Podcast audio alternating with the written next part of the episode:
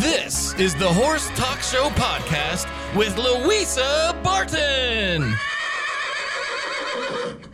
A quick shout out for Elite Equestrian Magazine this morning, uh, one of our sponsors of the show. Uh, we love the fact that they um, have uh, incredible coverage of all the equestrian events in our area and beyond. So, good morning to Noel and Bill. And now we're going to take it over to Earth Song Ranch and we're going to talk a little bit about herbs that actually can support whatever your veterinarian is doing to treat colic and also um, and prevention. And obviously, we know colic is very, very common in horses and affects the digestive system, can be very severe discomfort.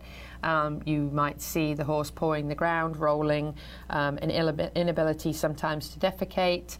Um, and of course, there are different types of colic, and the first thing to do is reach out to your veterinarian and get um, advice, diagnosis, and treatment. But um, you can also support that um, with some herbs. And Jessica Lynn, good morning. I'm going to let you talk a little bit about that. Good morning. Um, pretty much, there are a couple different kinds of uh, colic, as you said, one more severe than the rest, and the symptoms are totally different. But um, on Monday, I happened to have a mini who decided to colic. And when I look back on it, I realize weather can cause it, them not drinking enough water. Yes. A change from pasture to forage will cause gas colic, not the impaction type, which is, you know, life threatening. But my mainstays for when I see a colic coming on or realize that I have one is peppermint peppermint oil rubbed on the belly button mm. and also a few drops put in the mouth and then you start walking you know your horse or your mini to see what's going on i also keep a stethoscope in the barn so i can listen for any gut sounds and know what i'm dealing with before i call the vet but um, i'm just i'm just going to interrupt you jessica and say don't rub anything on my belly button that is a, that is a pet peeve of mine. I cannot stand to have anybody touch my belly button. Just saying. but it's really it's interesting because I've used this with a lot of clients who will call in a panic because they can't get a vet for a couple hours. What do I do? Yes. And I, most will have essential oils, and I say get the peppermint oil out, and they'll go, "Where's the belly button?" and so not the belly you know, button. yeah, they go, "Well, where's the belly button?" And well, it's you know, it's um, a few inches from um, a horse's sheath or the mare's udders, you know, going towards the chest. And so when you feel under there, you'll feel a little bump, and that's the belly button. But what they've done too is they rub the peppermint oil, and they'll call back in an hour and go, "Oh my God, my you know mini or my horse just passed massive amounts of gas, and they're feeling better." But they still have the vet out. You know, they check them out, they listen for the gut sounds, and they walk them until they do have that's a really good tip, you know. I didn't, I, I never knew that. I never knew about rubbing peppermint on the belly button. Yep. Now listen, as much as I hate the thought of this, does this work with people with colic? no, I don't know that it does. Good. But the, the other go-to that I do is there's a homeopathic remedy called Nux vomica. And what I do is I dilute it in some water and syringe it in their mouth every 15 minutes for four doses and a lot of times that will help them also to get more comfortable and you know you can go out and walk them but I mean, colic is nothing to mess with. It's the thing that kills mo- more horses than anything else. Yeah, it's true because so often it turns into laminitis and, and you know and all can, kinds can, of things, all kinds of more serious even and, and of course a big thing is an inability to defecate for a horse because they can't right. throw up. So then you get an impaction and then if you have an impaction, then you could be in a serious situation. So it's not to be right. taken lightly, but it is nice to know some support things that you can do. And as you said, when you're waiting for your veterinarian, some things you can do that you know will help. Now, what about um, dandelion? Dandelion's more for kidney. It's not for um, it's not for uh, colic. Can it can but, it um, help boost digestion or even work as a mild uh, laxative it, sometimes? It can a little bit, but I mean the vet that I have doesn't believe it. like a lot of vets will say don't give them any food. The vet that I happen to have doesn't agree with that. What I had what he asked me to do was to mix up a really sloppy bucket with some beet pulp bran and some hay pellets. And to that I add our equine enzyme, which has digestive enzymes and probiotics. And he said give her a little bit every you know hour and see what she does with it. And within a couple hours she was just fine and she finally did have some manure. But one of the things that i believe in is poopology as it's called. Poopology? Poopology, because what you want to do is look at We need the little poop emoji. Poopology. You want to see is uh, is their manure wet? Is it normal? Is it dry? And you can prevent a lot of colics or gas colic, uh, even impaction, if you know that they're getting enough water. And you can tell that by the manure.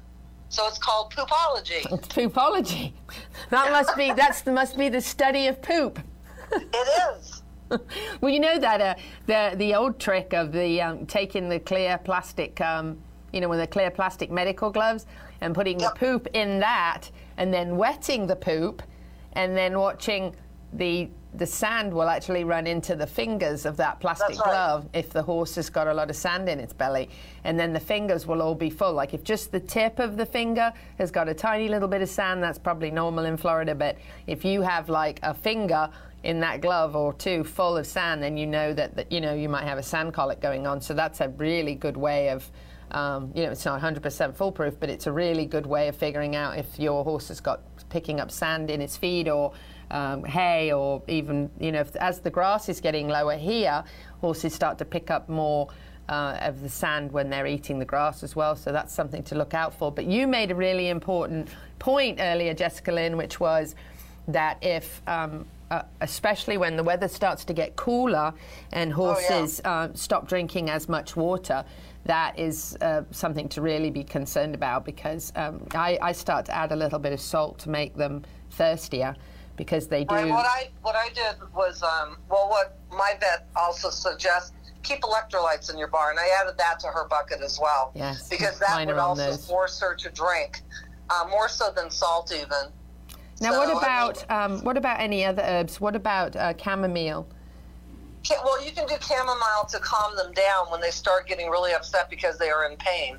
That's a good one too, but it takes a while for the, it to work. And again, you put it in a wet bucket. Um, but peppermint really is the go-to because it, it's a digestive aid. Not only that, but it helps to move gas through. So And that's why something you just. And, that's something you should just keep around then, and, and you can get that from you or, or locally around from a maybe from a health food store couple- or yeah, there's a couple herb companies that I deal with, and if anybody would like to know, I can give them the info. yeah, Um, two of them are out in California, and they have some of the best herbs I've ever bought. really. But I keep a bag full of peppermint leaf cut and sifted in the barn at all times, and because our weather, I mean, what set up my mini for the colic was that we had a 30 degree drop in temperature. Um, Sounds like something that would happen here. Right, and then I got a new a new load of hay, which you know we can't always determine what's in the hay. Right. and she wasn't drinking as much water. None of them were because it's, it's the weather has cooled down. And they're going, oh, we don't need to drink as much water. I know. So there were several things that set it up for her, and um, The you know, it perfect took a couple hours, but she was okay. That's good. Well, that's good news. So peppermint is a seriously important go-to to have around the barn, and rubbing it on the belly button. Yeah, and putting a couple drops in the mouth too really helps. Oh, actually, that was my next question. Do you do you feed that as well as rub it on Yeah. the belly button? Yep, and then I'll put the peppermint in the in the bucket feed, the wet sloppy stuff. And how much do you feed of that, and how often do you feed it if you think your horse has a gastric, um, you know, some Well, kind I, of gastric I was mistake? feeding it every hour to her. Really? So But, there's not um, really but the much. peppermint oil I was doing every like two hours, rubbing it on her belly button. Hmm. And So- you could see the difference. I mean, you could see something was moving because she was becoming, you know, less um, anxious. You know, but but what they'll do too. One of the things that people don't understand is if you see a horse sitting like a donkey, a lot of times that's a gas colic, and they're trying to move the gas. Hmm. And so when she went out and sat like that, I thought, oh boy, we got something going on. But I mean, they'll show it in all different ways. They'll be kicking at their abdomen. You know, they will. You don't want to see them rolling because that's when you're going to have a twist, and then it's a ten thousand dollars surgery. Yes, and you know Out it's, here anyway. it's yeah, it's extreme then. And So, that's why you walk them. anything else, Jessica Lynn, that you want to add to that? No, just you know, call your vet when you know you've got a problem going on, and make sure it's not a blockage. It's got to be moved with mineral oil or, um, Yeah, you know, oiling, other yeah. things that the vet would do. I mean, you know, if you if you do medical things, then Banamine's always a go-to for a colic, no matter if it's gas or not. Right, Um, I like to go the more natural route until I need to use something like that. right. No, I, I'm, But, I'm uh, going to get some peppermint. I know I'm getting some peppermint on the way home. I've never had Yeah, that I around. mean, it, it's really uh, peppermint essential oil is really inexpensive, and it's just a go-to. And I have seen so many gas colics turn around quickly while they wait for the vet. Well, my tummy, my tummy has been grumbling, so I'm stopping at Earth Origins, and I'm going to get the peppermint and something to eat, and I'll probably see Cody, the Wizard of Oz, as I call him, running the show here today from Digital Savvy, because I think that's where he goes to. Hi, guys, this is Louisa Barton. I really hope you've enjoyed this edition of the Horse Talk Show podcast. Connect with us on Facebook, Twitter, and YouTube and let me know what you thought. Now, please go out there and share the podcast.